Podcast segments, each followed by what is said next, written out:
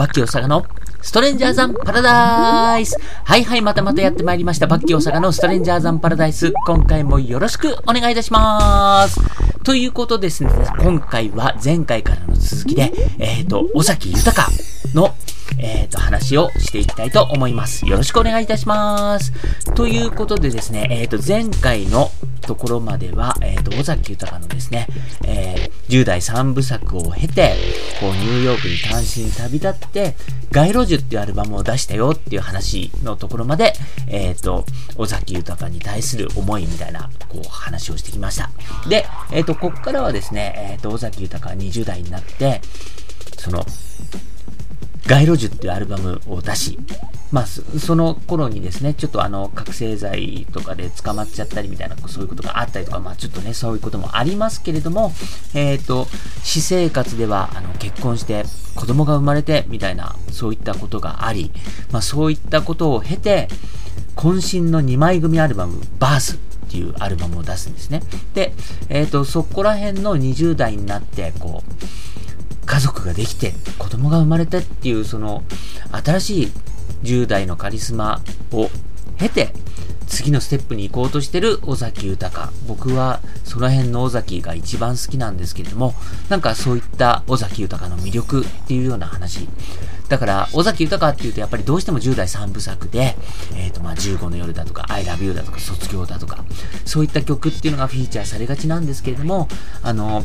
誰もが知らないかもしれないけれども、その、まあ、いろんな思いがあって、20代前に向かっていこうとしてた尾崎、そんな彼の話っていうのをここからできたらいいなと思います。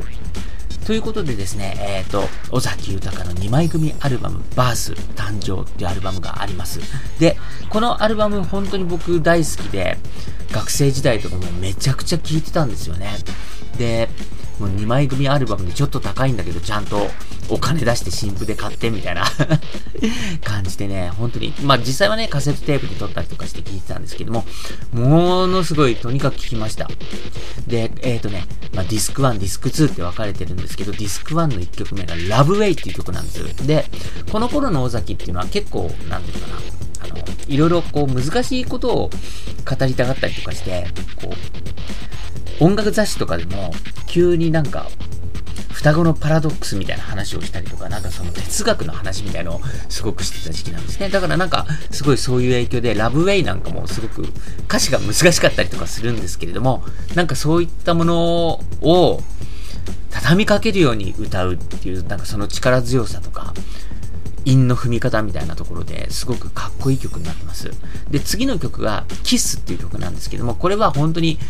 めちゃくちゃハードに働く男の話っていうことね。ハードウォーカーだけども、うん、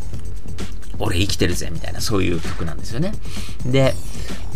ハードワーキングトゥーダゲッサンマデーみたいな感じで、もう本当にとにかく、なんかそういうこの頃って本当になんかね、CM で24時間戦えますかなんて言ってた時期なんですけども、まあ、バブルでありながらもうなんかめちゃくちゃ働く人は働くみたいなそういう時期で、なんかそういうのに対するアンチテーゼみたいな曲がこのキスっていう曲ですね。で、その、まあそういった曲が入ってるんですけど、この1枚目ディスク1の後半、まあ、あの、ディスク1、ディスク2ともに後半になってくるとすごい対策の曲が入ってくるんですよね。で、ディスク1の後半に入ってる曲で、クッキーっていう曲があるんですね。で、もう、世の中いろんなことがおかしくなってだんだん狂い始めてきてるけど、君だけは、ね、僕のためにクッキーを焼いてくれっていう曲で、この曲も本当にすごくもう大好きな曲で、なんかね、もう、いろんな世の中嘆かわしいこといっぱいあるけど、君は本当にクッキーを抱いてくれ、あの、焼いてくれと。なんかそういう、ちょっと切なかったりね、なんかそういう、だけどその中に、うん、僕はあの目の前にいる君が希望だみたいな、そういう曲ですごく大好きな曲です。で、このディスク1の最後を締めるのが、永遠の胸っていう曲なんですね。で、これも、あの、さっき最初に話したような、やっぱりすごく観念的な歌詞で、ちょっと難しい歌詞だったりとか、やたら長い曲なんですけど、これもね、あの、シングルになってたりとかもするんですけど、すごく好きな曲で、途中で、ナレーションが入るんですよ。うん、断崖の絶壁に立つように夜空を見上げるっていうフレーズがあって、なんかこのフレーズとかももうめちゃくちゃ好きで、断崖の絶壁に立つように夜空を見上げる。ねえ。なんか、こう、さらっと言われると、こう、頭に入ってこないかもしれないけど、なんかこう、イメージ湧くと、なんかすごくいいなっていうこの表現。なんかそういうのがね、すごく当時の僕に刺さって、すごく好きな曲になってます。で、これなんかも、やっぱりそのバースツアーとかでやっぱり歌ってて、いいですね。長い曲なんだけど、なんか、うん、こう、どっぷりその世界に浸かれるっていうような、その世界観がたまらない曲になってます。で、えっ、ー、と、このバースっていうアルバムの、えっ、ー、と、2枚組の2枚目の1曲目っていうのが、Fire っていう曲です。で、これはもう Fire って炎っていう意味ですよね。うん、もう本当にそういう曲だし、なんかライブ、この、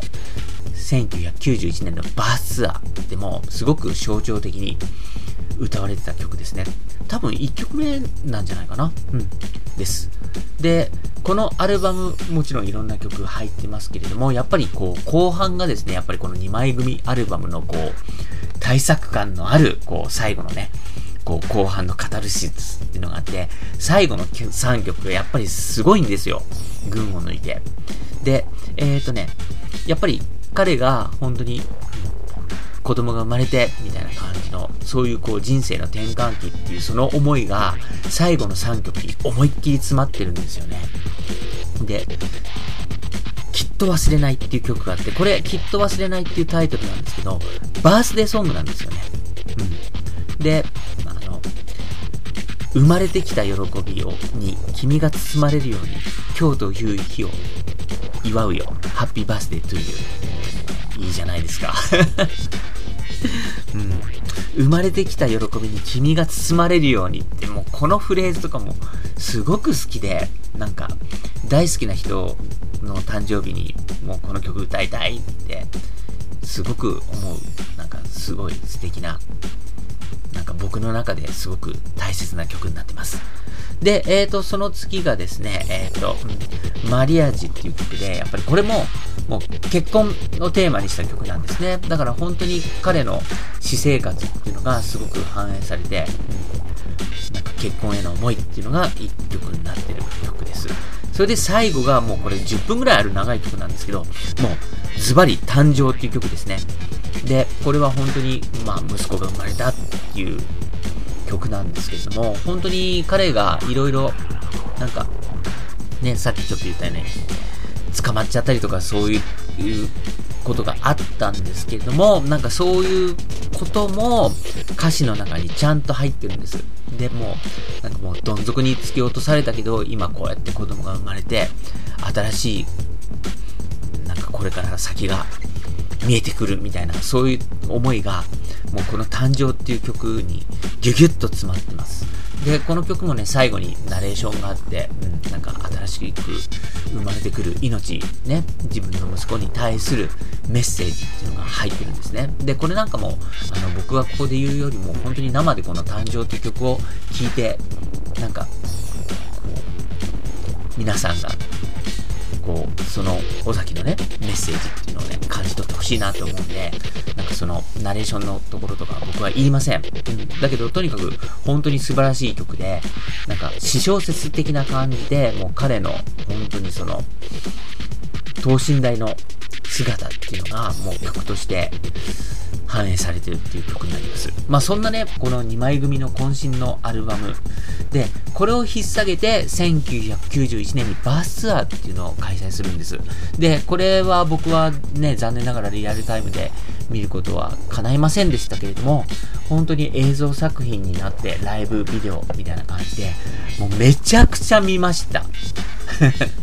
で、えっ、ー、と、本当にこの時のツアーが、約、えっ、ー、と、なんだっけ、えっ、ー、と、約束の日っていう名前で、ライブアルバムになってるんですね。で、あの、ボリューム1、ボリューム2って言って、2枚のライブアルバムになってるんですけど、特にこの2枚目の約束の日、ボリューム2っていうこのアルバムがですね、僕本当にめちゃくちゃ聴いてて、思い入れもすごいあるんですよ。で、えっ、ー、と、前半でもちょっと話したと思うんですけども、まあ、フリーズムーンっていう曲がすごくインパクトあって衝撃受けて、なんか、僕が尾崎をこう、初めてね、ぐさって自分の中に刺さったっていうきっかけになった曲でもあるんですけども、ちゃんと20代になって、このバースってアルバムを作って、新たにね、その、10代のカリスマからこう抜け出ようとしてる時にも、ちゃんとその10代の時に作ったフリーズムーンっていうこの曲を、その時に合わせて、ちゃんとなんか歌いこなしてるというかですね、うん、なんか自分の中で咀嚼して、こう20代ならではのフリーズムーンっていうこう曲の形に昇華させてるっていう、そこがすごくいいんですよ。ライブバージョン。で、本当になんか、みんなに見に来てる、ね、尾崎のことを好きでいてくれるみんなへのメッセージみたいな感じでね、うん、みんながこう夢にたどり着くまで俺は叫び続けるみたいな感じでね、まあそういったメッセージとかも本当に熱くて、なんか今でもね、さっきちょっと改めて聞いたんですけれども、いやー、ちょっとね、刺さりまくる。本当にもう、もうずっと前からもう聞いてるけど、うん、やっぱりこれは、うん、僕の中で本当になんか、存在としてでかい曲だし、うん、まあ、尾崎豊っていう存在が大きいのはもちろんだけど、この曲で、この91年のこのライブツアーで歌ってるこの曲がやっぱり、なんか僕の中ですごく大きいなぁなんて改めて思ったりしました。もうね、なんか、自分の中の思いとかもすごくあるから、まあ、今日見に行った尾崎豊店とかでね、本当にそのバースツアーの場面がちょっとした再現とかされたりすると、なんかあの時、あの当時、このアルバムを聴いて、ライブツアーのビデオを見て、どんなことを思ってたなみたいな、こんなことがあったなみたいなことがね、いっぱいあるんですよ。なんかそういった思いとかがね、すごくガーッと頭の中を駆け抜けていきました。で、えっ、ー、と、まあ、そんなね、すんごく思い入れのある、このね、1991年のライブ、ね、バースっていうライブツアーで、そのライブアルバムとか、ね、僕すごい思い入れがあって、もう散々聞いてきたんですけれども、このライブツアーに参加してたミュージシャンの人と、僕すごく仲良くなって、今でもね、あの、実は昨日も会ってたんですけれども、なんかそんな感じで、こう、縁あって、いいお付き合いをさせてもらってます。で、その人は誰かっていうと、このバースツアーでね、ずっと尾崎と一緒に全国ツアーを回っていた、パーカッショニストの里村義和さんっていう方なんですけども、まあ、この方は本当に、あの、ミュージシャンとしてデビューしてから、佐野元春さんのバックバンド、佐野元春 with ハートランドっていう形でですね、佐野元春とずっと活動をしてたんですよね。で、ヤングブラッツっていう曲とか、あの、ビジターズっていうね、佐野元春もやっぱり3部作をガーンと作った後にニューヨークに行って、ラップとかの影響を受けて、本当にそのニューヨークの匂いのするビジターズっていうアルバムを出してるんです。で、そこでいきなりラップの曲を披露して、当時日本でまだラップなんか全然浸透してない頃で、なんだこれって言われてたりとかしてたんで、今で聞いても、ね、今はもうラップってみんなに浸透してるんで、もう全然ね、めちゃくちゃかっこいいっていう感じでスッと入ってくるんですけども、まあ、そんな、えっ、ー、と、アルバムのツアーの時から、この里村さんは佐野元春のバッバックバンドとしても参加してるんで、で、そのつながりで、まあ、尾崎豊さんのこう91年の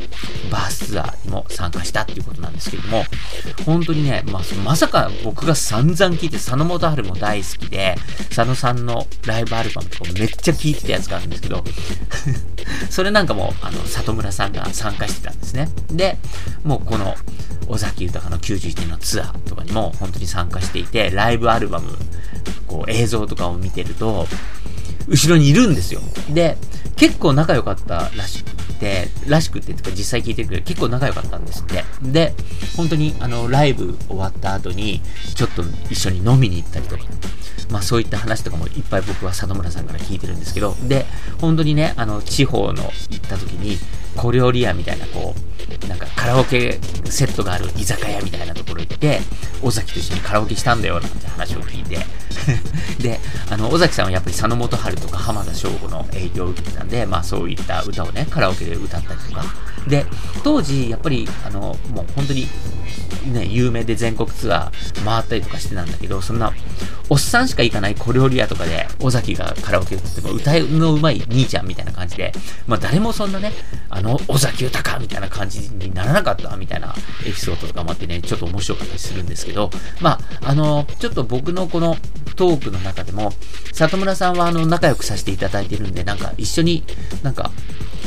対談みたいなことでね、収録してもいいかななんてちょっと思ったりしてるんですけどね。うん。まあそんな感じでね、本当にあの、里村さん、バックバンドでね、普通に映ってたりとかして、で、このバースツアーで、レッドシューズストーリーっていう曲があるんですね。で、この曲ではもう、里ちゃんと尾崎が、もう、ステージをね、この所狭しとこう歩き回りながら、もう二人でもう顔くっつけて、もうサビの部分をシャウトしてるんですよ。だそんな感じでね、すごく仲良かったらしくて。で、あのー、まあ、そういったね、ライブビデオとかと一緒に、こう、舞台裏みたいな、楽屋裏みたいな、こう、オフショットみたいな映像ってあるじゃないですか。そういうのでも、結構ね、尾崎と里村さん一緒にいることが多くて、で、ちょこっとね、なんか、尾崎の、こう、インタビューのところで、まあ、あの、里村さん横にいて、なんか尾崎に話しかけられたりみたいなところがいっぱいあるんですよ。だから本当にあの、尾崎のドキュメンタリームービーなんか見に行った時も、普通に佐藤ちゃんいっぱい出てくるし、みたいな感じでね、なんか、なかなかね、面白い話もいっぱい聞けてっていうところで、まさか本当に僕がもう好きで、あの、10代の頃散々聞いた佐野元春のライブ、アルバムとかね、この尾崎のライブアルバム、まさかなんか、ね、そこにすごい接点のある人とね、ちょっと縁があって仲良くなれるなんて思わなかったんで、すごくなんかいろいろ話が聞いて、なんか不思議だなぁなんて思ったりとかして。で、僕、里村さんと仲良くなってもう10年ぐらいなんですけれども、なんかそっから、こう、尾崎のライブビデオとか見ると、まあ、佐野元春さんのもそうなんですけど、こう、後ろで知り合いのおっさんがパーカッション叩いてるみたいな感じで、あの、僕はね、実際にその佐野元春の当時のライブとか、尾崎豊のライブって結局生で見れることがなかったんですけど、だから、やっぱ僕にとってはなんかその、なんか見ることができなかった夢の世界みたいな、こう、映像なんですね。そこにいきなり知り合いのおっさんがいるみたいな、こう、いきなり現実が入ってくるみたいな、なんかそういう 不思議な感覚になったりとかね、ちょっと それはそれで面白かったりするんですけど、まあ、とにかくそんな感じで、なんか、縁があってね、まあ、あの、僕の知り合いのミュージシャンの方がね、その中にいたみたいな話があって、そんなエピソードを聞けたりみたいなことがすごくあるんで、うん、まあそんな話もまたね、別途改めてしたいななんて思ってます。で、まあそんなね、あの、尾崎豊さんの、この渾身の2枚組、バースっていうアルバムが出て、このツアーの後に、えっ、ー、と、まあ残念ながらね、これ、遺作になってしまうんですけれども、放熱の証っていうアルバム、ラストアルバムが出ます。で、これ本当に実際出たのが尾崎が亡くなってからリリースされたっていうところで、なんかもうこのアルバムのことを思うと、ちょっとね、やっぱり、なんか僕も胸が苦しくなるみたいな感じがあるんですけれども、ちょっとあのこの話もしたいと思います。で、このアルバムはですね、本当に亡くなってから出たアルバムっていうことで、なんかやっぱりね、僕みたいな、こう、ちょっと胸が締め付けられるような思いで、このアルバムと向かい合ってるって方も、きっと尾崎ファンの中には多いんじゃないかななんて思うんですけども、あのー素敵な曲、やっぱりいっぱいあるんです。で、1曲目がですね、これシングルカットもされた、汚、汚れた絆っていう曲。で、これは、まあ、割とね、こう、テンションの高い曲なんですけども、うん、まあ、このタイトル通りの、こう、汚れた絆っていうのがテーマになってて、ちょっとやっぱり苦しくなるような曲なんですけども、あの、リズムとしては、まあ、割となんか爽やかなロックナンバーみたいな感じの仕上がりになってたりとかします。え、ー、と、そんな感じでですね、え、ー、と、それが1曲目で、で、次がですね、ちょっとしたラブソングになってるんですけども、ちょっと独特なこう、尾崎のね、なんか、うん、声からいきなりイントロなしで始まるっていう、こうちょっと変わった個性的な曲なんですけども、まあこれもね、なんか初めて聴いた時はびっくりしたけど、すごく好きな曲ですね。なんかあの前半でも話したあの3枚目の壊れた扉からっていうアルバムの中に2曲目に入ってるなくした2分の1っていう曲があって、なんかその曲に僕としてはなんかちょっと印象が近いかなーなんて思ったりとかしています。で、えっ、ー、と、まあ、このアルバムの中で、やっぱり他に好きな曲としては、太陽の瞳っていう曲ですね。で、これは、あの、自分に向き合って、あの、僕は僕と戦うんだ、なて、まあ、ちょっとすごく内省的な曲なんですけども、なんかその当時の尾崎の葛藤みたいなのが、なんか詰まってる。うん、なんかちょっと苦しい曲なんですけどね、あの、非常に、うん、この当時の晩年の尾崎を象徴する曲なんじゃないかななんて思ってるんで、興味のある人はちょっと聞いてみてください。えっ、ー、と、この曲はね、本当にその、いろいろあってっていうところで、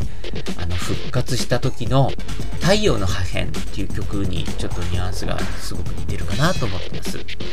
えっ、ー、と、それで、えっ、ー、と、この曲はですね、あの、本当に、まあ、リリースされたのは尾崎が亡くなった後だったんですけども、お母さんがね、この直前に亡くなっちゃったんですよね。で、あの、今日の尾崎豊展見て、改めて知ったんですけども、本当に、この尾崎のお母さん、亡くなる前の日まで、なんか、尾崎のデモテープ一緒になんか手伝って作ったりとかしてたっていうことなんで、ちょっとね、亡くなったって、いきなり亡くなったっていう感じで、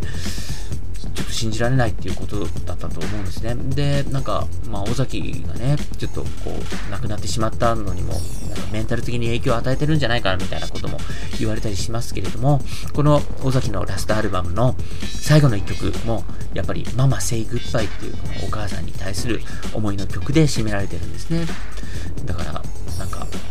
いろいろそういうこともあって、なんかこのアルバムってすごくか、向き合うの、なんかね、うん、切ないんですよね、なんか。うん、だけど、まあ、尾崎を語る上では欠かせないし、こう、まあ、全部で尾崎豊71曲曲を残してるんですけれども、まあ、この最後のアルバムっていうのも、やっぱり本当に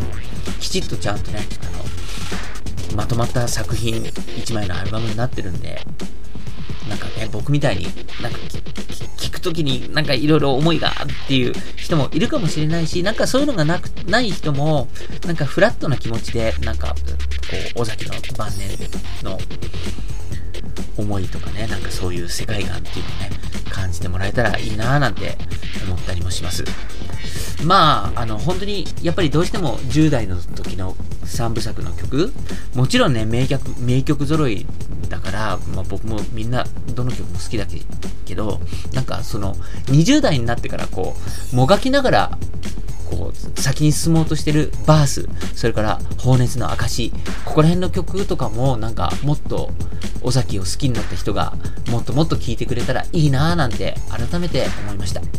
まあ、そんな感じでですね、えっ、ー、と、僕の尾崎に対する思いっていうのをね、この前半後半っていうことでね、えっ、ー、と、語ってしまいますけれども、なんか、その、みんなが知ってていいなっていう曲が、いいに決まってるんだよ。だから僕はそこら辺に関しては今回話さなかったけど、なんか、そうじゃない、なんか、ね、その先の尾崎っていうのも、なんかちょっと少しでもにしてもらえたらいいななんて思ったりとか、まあ、縁あってね、こう仲良くさせていただいてる、そのバックバンドで活躍してた里村さんの話なんかも、ちょっとさせていただきました。まあ、本当里村さんとのなんか対談みたいのは、また別途、こう話ができたらいいなと思ってるんで、楽しみにしていてください。バッキー大阪のストレンジャーザンパラダイス、えー、今回はですね、えーと、僕が非常に影響を受けて、なんかあの思い出のある尾崎豊さんの、えー、20代になってからの、なんかね、そのカリスマ10代3部作以外の曲の魅力みたいなことが、えー、とちょっとでも伝わるといいなと思って、えー、と投稿させていただきました。最後までお聴きいただきありがとうございます。それではまた